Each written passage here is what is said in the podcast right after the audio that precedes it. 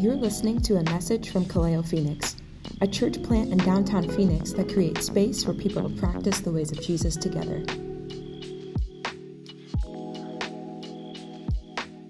Genesis 1 27. So God created mankind in his own image. In his image, God created them, man and female, he created them.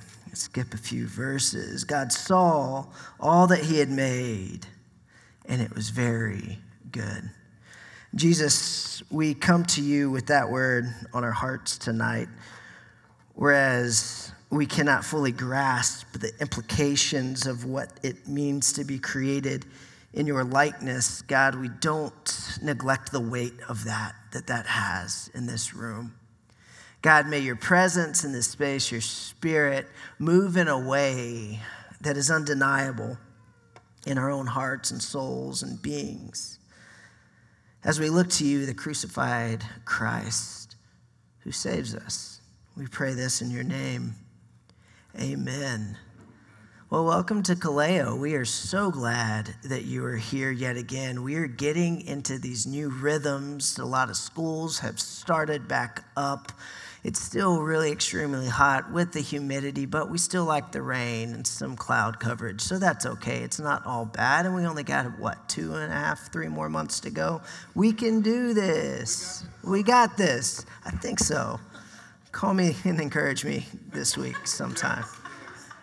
But we're getting into these new rhythms, in this summer we have taken a pause on our typical way in which we preach, which is through the lectionary, where we go through the church calendar and we go through the seasons, which we believe that are, is very helpful for us to understand God's story as a whole, as it works together to tell us what God looks like and what Christ has done for us and what we, in response to that, are to do. But this summer, we've decided to bring in a few guest teachers from around the community. Next, or in a few weeks, we're going to have another one who's going to lead us through uh, some mindfulness prayer, which we're very excited about. But we have been going through these windows, these beautiful windows in this space that we occupy, and we've allowed these windows to preach to us, yes, through their beauty and their symbolism and their art, but also the scripture and the word of God that accompanies and has an overarching pool on these windows. So we are in week two of this window right here over your right shoulder, second from the front, the crucifixion of Jesus. So last week, was a bit rough as we set in the shame of the cross. We didn't mince words. If you'd like to go back, you sure can. KaleoPHX.com, and you can listen. If you do that 30 minutes, you can do it. It'll be great. If you want to sit in the shame of the cross during this week, I invite you to do so. But what I'm going to do really quick is I'm just going to give a quick recap of it, which I'm sure is probably going to be more concise and moving than the actual 30 minute sermon. So, anyways. What happened on the cross has been talked about and debated about for all a millennium. Since Jesus died on the cross that Friday, something happened in which nothing would remain the same. The cross is the most seen image in human history as it decorates churches and house walls and bracelets and necklaces and shirts and skin and all of the things that you can imagine putting a cross on they are there.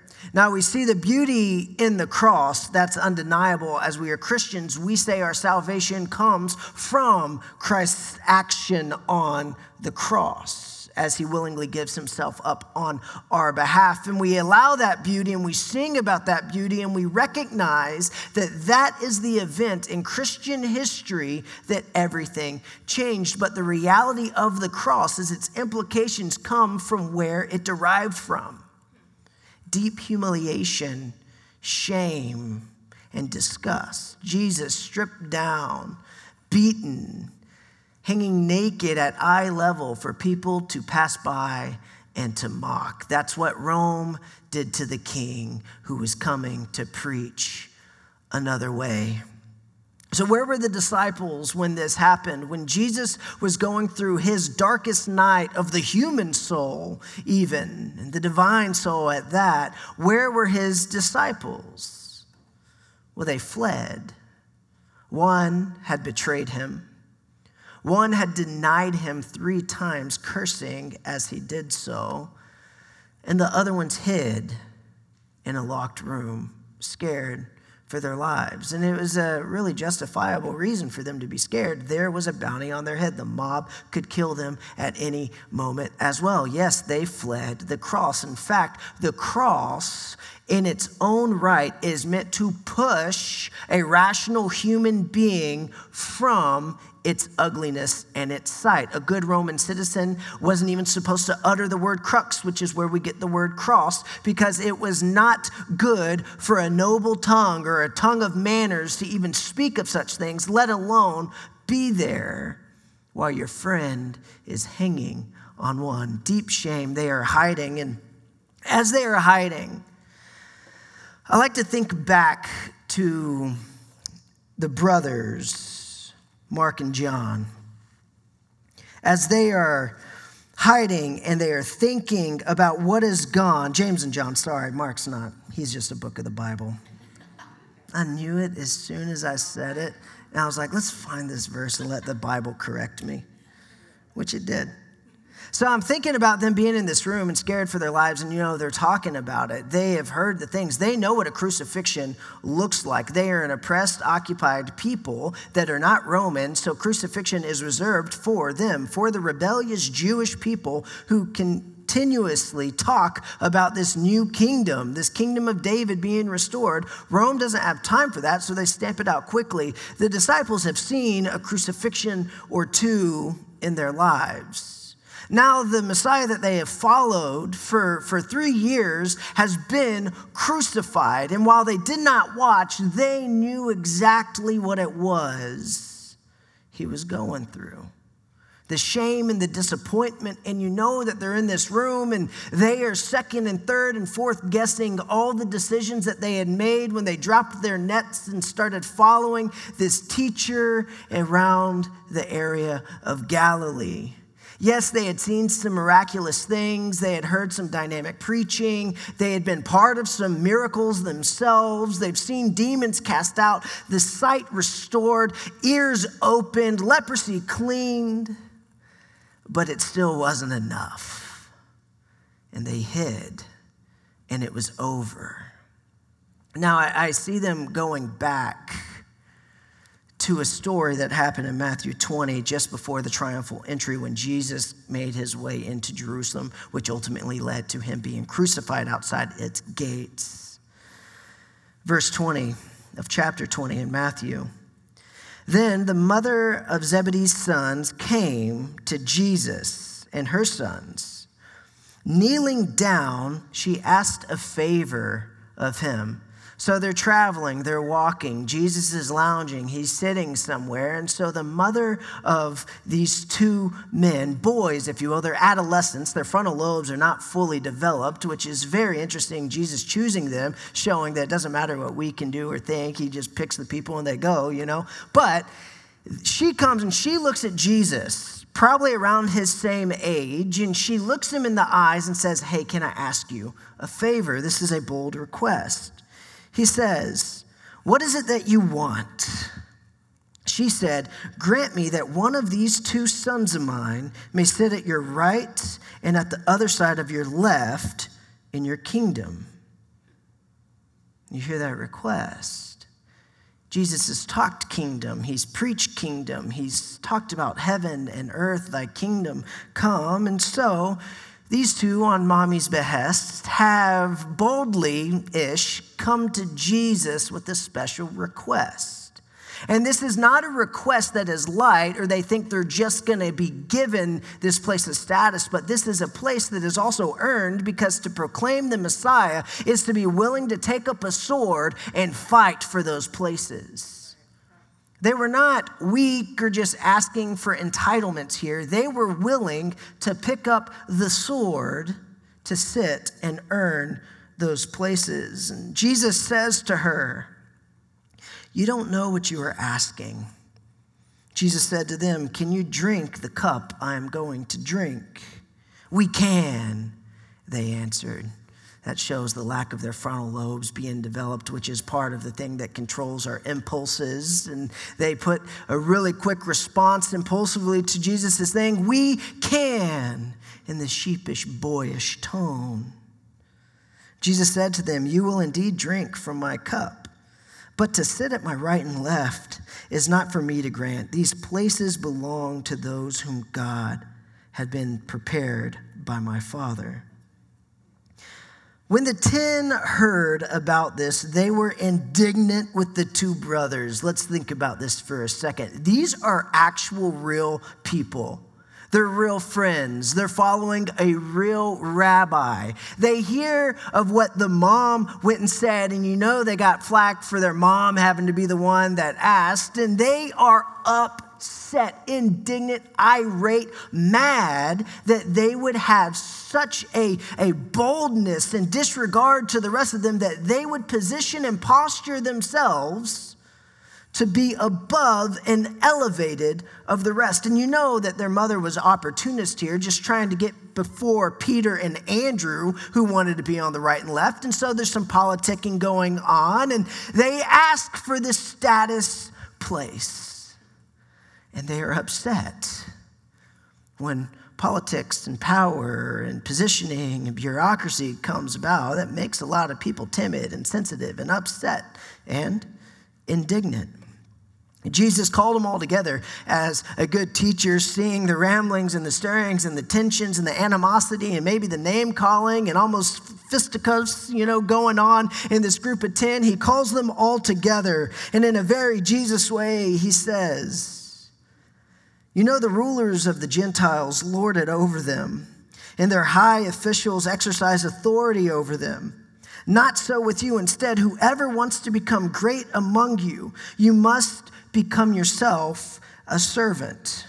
And whoever wants to be first among you, your slave, just as the Son of Man did not come to be served, but to serve, and to give his life as a ransom for many.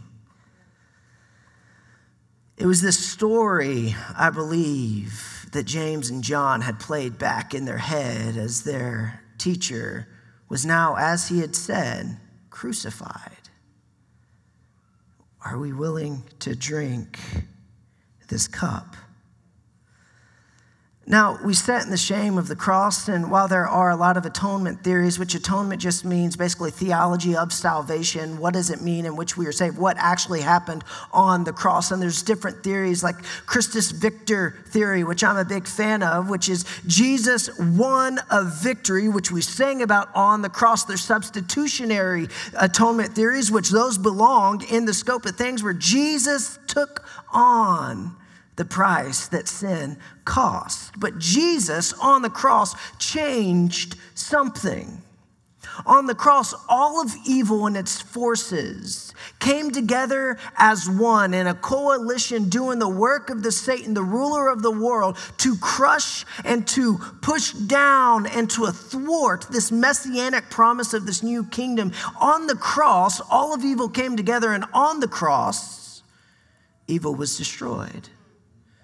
Now, we still have the remnant of evil as we look out in the world and as we accidentally stumble across the news, we hear of evil time and time again, and we see the rulers lording it over them.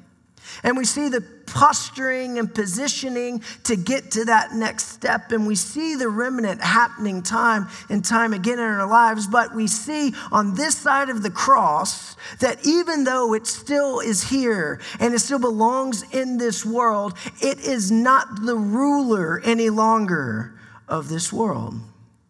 That stronghold has been broken. And on the cross, our sins are forgiven. Can you drink this cup that I am to drink? Now, I, I, grew up in a very salvation heavy Baptist church in Texas, which most of them are. It's not a unique thing. Largest denomination in the country. I myself am still a Baptist, believe it or not. Take that or leave it, have coffee and talk about it with me. I don't care. We can process that, all the deconstruction, all that fun stuff, but re- reclaim it. But I grew up in this, this heavy emphasis on the eternal aspect of your salvation. And now I think if I ask you or took a poll, how many of you were presented salvation or the salvation story in a similar manner? In fact, actually, raise your hand if you've been given a presentation of the gospel with heaven as the end goal. Raise your hand. Okay. Everybody in here except for the introverts and shy ones, which Erica said we weren't going to call on you again, and you didn't have to. It's fine. But there's this heavy emphasis on the eternal aspect of our salvation. Where are you going to go when you die? You pass these signs, typically driving in the south, and there's clouds on this side, you know, by Waco. There's, there's fire on this side, and it says, Where are you going when you die? Where are you guys going when you die? Where are you gals going when you die? It's the heavy emphasis. Ellen, will you hand me my water? It's the heavy emphasis. I'm getting parched thinking about hell. Get that fire, that heat. I was scared. I was so scared of hell. One of my biggest fears, which is pretty dark, as a kid was that I was going to see the devil.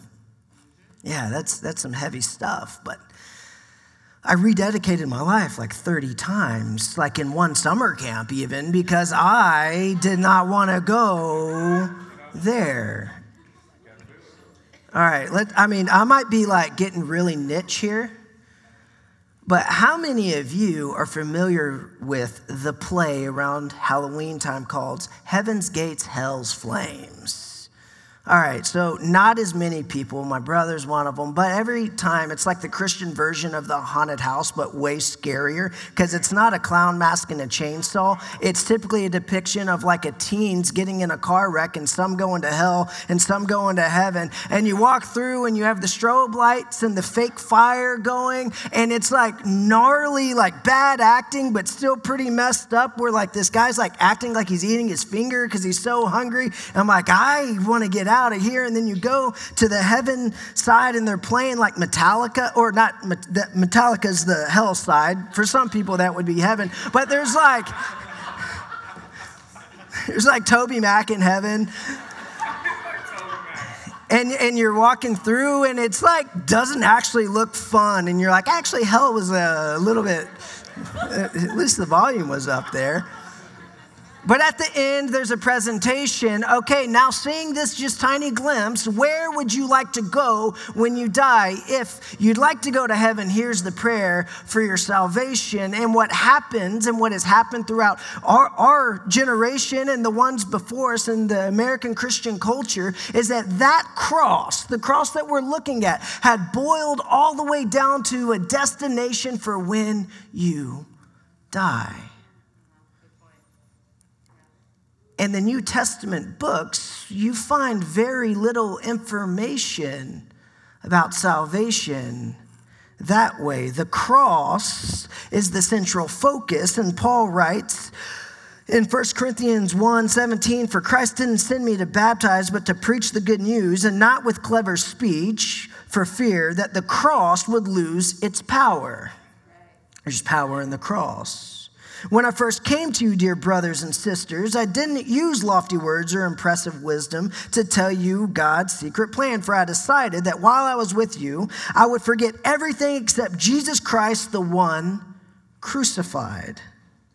Galatians 2:20 My old self has been crucified with Christ it is I no longer who live but Christ who lives in me so I live in this earthly body by trusting in the Son of God who loved me and gave himself for me.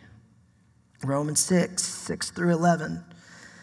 Since we have been united with him in his death, we will also be raised to life as he was.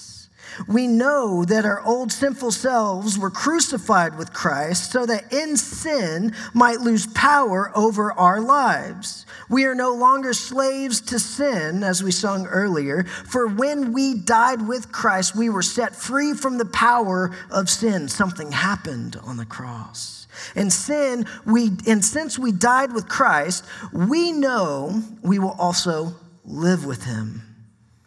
You hear that? We will live with him. That verb is in the present tense. We will live with him. Are you willing to drink the cup that I am going to drink? We're losing some light here as we get dark into the darkness of the gospel. But bear with me because this is the heart of our Christian profession.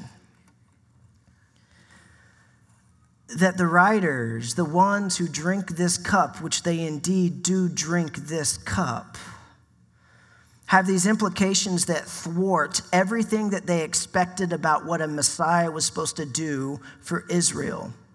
And instead, as N.T. Wright says, the hope of Israel expressed uh, variously in the Torah, prophets, and Psalms was not a rescue operation that would snatch Israel or humans or the faithful from the world, but for the rescue operations that would be for the world. An operation through which redeemed humans would play once more the role in which they were designed it was the hope for a renewed world in which justice and mercy would reign forever. Jesus was explaining not that this hope would be abandoned in favor of saved souls going to heaven, but that this hope or new creation had been fulfilled in a shockingly unexpected way. The revolution had taken place by that evening on that Friday, even though his followers did not know it yet. A rescue operation for the world. 2 Corinthians 5:19 Heaven and earth were brought together creating the cosmic new temple. God was reconciling the world to himself in the Messiah on the cross, there's implications for the people who profess the cross. And those implications are not our packing our suitcases and standing at the eternal terminal waiting for our time to punch that ticket for that eternal salvation for us to experience, but for us to put on this image bearingness of God, the Creator Himself, to be ambassadors of the kingdom, what is known as royal priesthood, reflecting the Imago Dei, reflecting the image of God to the world while offering praises back. And that has real implications for humanity. As we look at the crucified Christ, we are left with the question are we willing to drink the cup? I want us to sit with that for a few moments. The band's going to come up here and bring some Holy Spirit with them. Something happened that changed everything on the cross.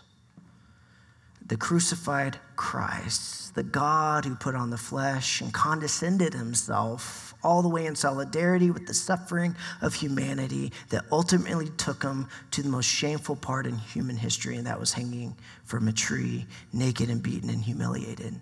That's our God. That's our story. That's the Christian faith. It's a radical one and is one that is polarizing, that makes you want to look away and run away. But then, and only then, does something happen. It is when we meet Jesus on the cross that we are invited in to this new way of living, this new kingdom in which the image that we were originally created with and is very good is then restored in such a way that we become change agents of the thing that changed in the world around us. And that is not an easy or fun message to preach. In fact, it comes with this cup that we have no idea what we are asking. We have no idea what it is we are drinking. But following that story where James and John are now with the resurrected Christ, they're looking back on it. It's like when you know the end of a shocking ending of a movie like The Sixth Sense, you know, when Bruce Willis was dead the whole time. Spoiler alert, I should have said that first. You had time to see the movie. Or when Edward Norton Jr. reveals that Brad Pitt is just a dissociative, projected version of uh, himself with this nihilistic view of what it looks like to be in Fight Club. And then you go back and you watch it and you're like, oh yeah, oh yeah, oh yeah. I see Jesus talking to his friends, and I think that what happens is they go back to all these experiences that they themselves wrote down on this side of the cross, and they go back and they write for us to engage with it, for us to look at and say, oh, yeah, oh, yeah, even though it was so scandalous and earth shattering and groundbreaking and mind bending, this gospel message that Jesus preached May we not become complacent through overfamiliarity, but something is required of us. Yes, we don't earn it, it's passively received by us, but in that reception, something happens in the soul. And the cross of Christ becomes our crosses as well. The descent into shame looks like failure to a lot of people, but is full of fruit. That's the message of Jesus. Throughout Matthew, the writer constantly portrays themselves, as he was one eyewitness account, as being basically blind to the actual workings of the kingdom before the cross and the resurrection happened. And immediately following this story, Jesus has another interaction. I want to read it for us to reflect upon as we go into song and worshiping as priest back up to the image in which we were created. This is immediately following this request where Jesus brings them together and corrects them and says, Hey, listen, you got to be a servant. You got to be the least of them in order to be the greatest among them. And they're just not seeing it. They're not seeing it. As they were leaving Jericho, a large crowd followed them. There were two blind men sitting by the roadside. When they had heard that Jesus was passing by, they shouted, Lord, have mercy on us, son of David. The crowd sternly ordered them, Be quiet. But they shouted even more loudly, Have mercy on us, Lord, son of David. Jesus stood still and called them, saying, What do you want for me? What do you want for me to do? They said to him, Lord, let our eyes be opened.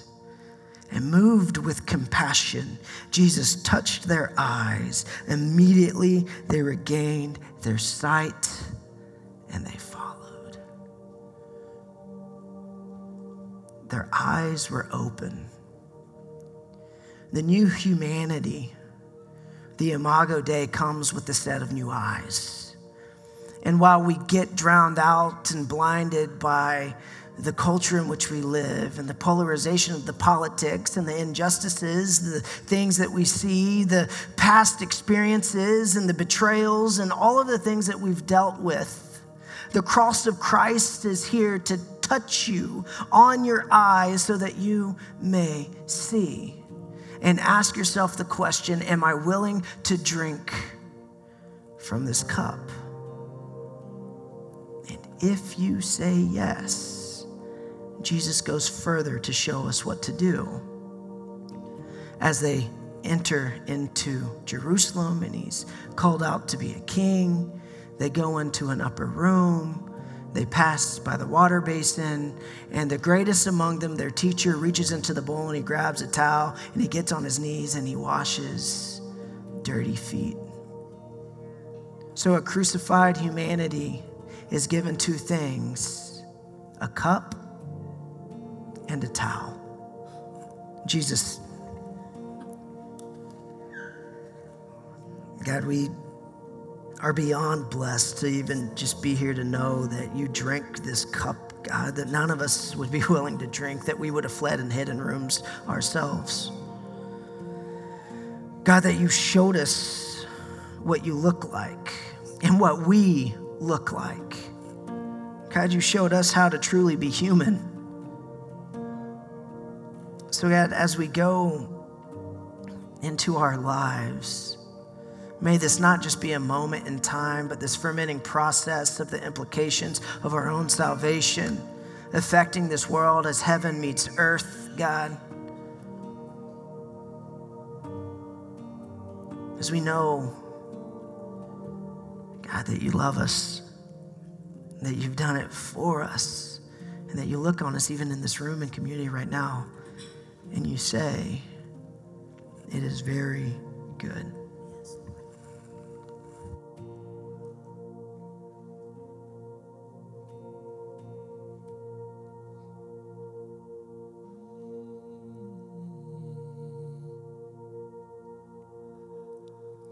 What can wash away my sin?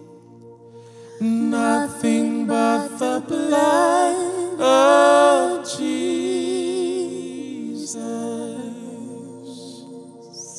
And what can make me whole again? Nothing but the blood